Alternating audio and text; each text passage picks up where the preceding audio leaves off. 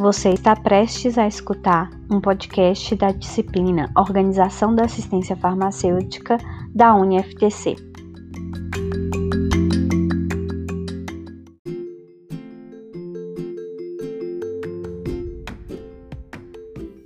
Olá pessoal, esse podcast eu vou falar com vocês sobre uso racional de medicamentos.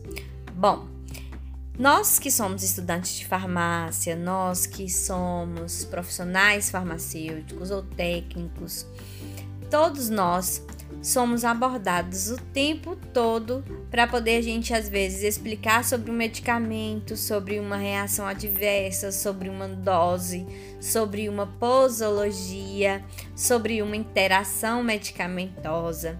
Então, o medicamento é algo muito comum em nosso cotidiano.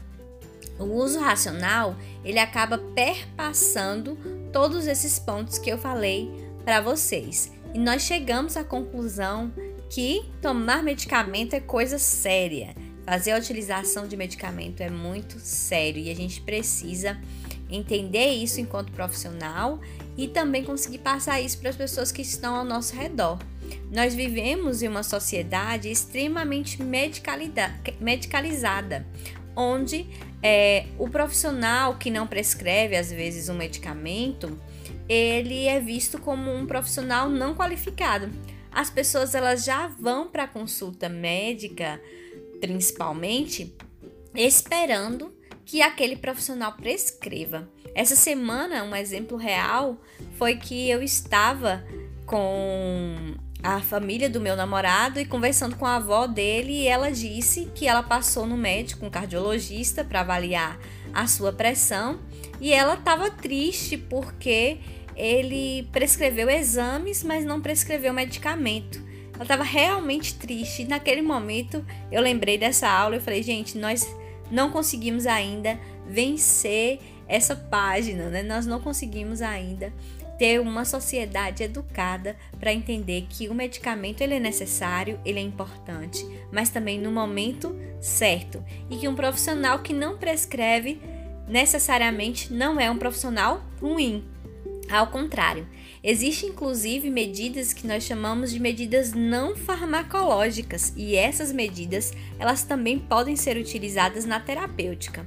Então, se algum profissional prescreve uma atividade física, prescreve uma, um auxílio, uma consulta, né, necessário passar por um nutricionista, isso a gente tem que levar também em consideração, porque aquele profissional está fazendo a utilização racional. Ele está primeiro tentando ajustar ali a vida daquela pessoa em relação à qualidade de vida e depois, caso aqueles parâmetros não sejam completamente ajustados e equilibrados, entraria então com medicamento. Nós também podemos ter esse papel, nós somos prescritores e nós somos também o profissional mais habilitado a dispensar e a atuar na atenção farmacêutica. Nós temos que estar atento a isso. Então, a pergunta que eu faria, né, é: você sabia que nem todas as doenças exigem o uso de medicamentos?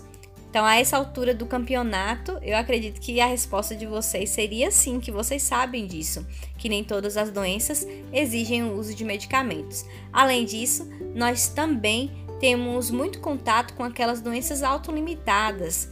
Por exemplo, uma gripe. A gripe, quando a gente toma algum medicamento para no momento que a gente está gripado, a gente não está reduzindo a carga viral do nosso corpo. Nós estamos apenas controlando os sinais e sintomas daquela doença, da gripe.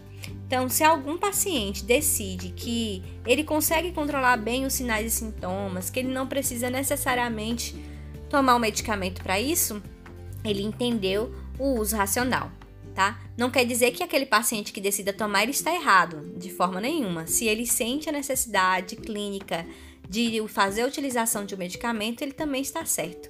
Então, a utilização, o uso racional é utilizar esse medicamento no momento correto. E a gente tem que entender que o medicamento ele tem diversas funções, como por exemplo, prevenir o aparecimento de doenças. Nós temos agora o caso da vacina do COVID, aliviar sinais e sintomas, como eu disse, da gripe, mas também pode ser sinais e sintomas contra dor, contra febre. Pode ser também para controlar Doenças crônicas, nós temos uma alta prevalência de doenças crônicas no Brasil e no mundo. Aí são a, estão para provar isso, né? Hipertensão, a diabetes e outras, asma, outras doenças. O medicamento ele também serve para recuperar a saúde, no caso dos antibióticos muito utilizados, é, também que só podem ser vendidos com prescrição, e também para auxiliar no diagnóstico de doenças, que são aqueles medicamentos utilizados na radiologia ou em algum exame específico.